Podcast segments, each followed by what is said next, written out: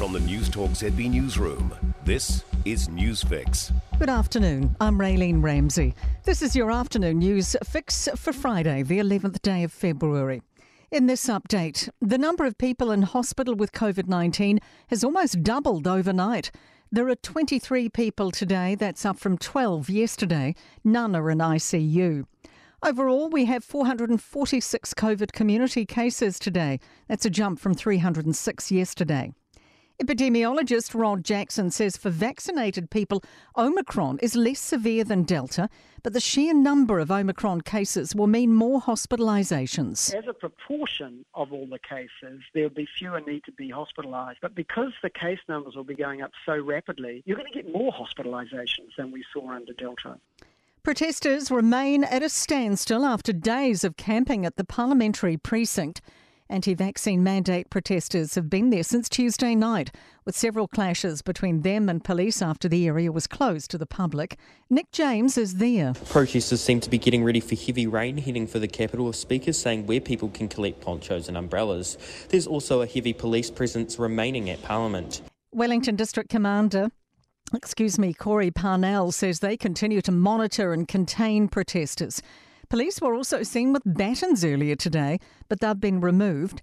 Parnell says they continue to explore options to resolve disruptions caused by the protest. And the protesters are saying they'll stay for as long as it takes to get rid of vaccine mandates. Yvette Skogstad Archer travelled with her husband from Taumarunui overnight and says they're there for the long haul. If we don't achieve anything right here, right now, it's a step in the right direction for the people like myself who are vaccine free to get back to some sort of normality and integration back into society. Building inspectors on the west coast are out surveying flood damage. 121 residents from Westport and the surrounding areas were evacuated overnight due to heavy rain. Buller Emergency Management is now working to get those people back into their homes. Mayor Jamie Cleine says the day is warm and sunny, which is helping everyone's spirits. Building inspection team are out checking all those areas and you know giving the all clear or not to houses that have been flooded. So lots of uh, lots of work going on. National says the 6% minimum wage hike is an admission there is a cost of living crisis in New Zealand. From April, the lowest legal pay for workers will rise from $20 an hour to $21.20. That's just a 0.1% ahead of inflation. National Simon Bridges says even with the boost, many people will still be treading water. And also, businesses disproportionately hit by COVID, they're going to be doing it very tough indeed and have some very difficult choices uh, to make.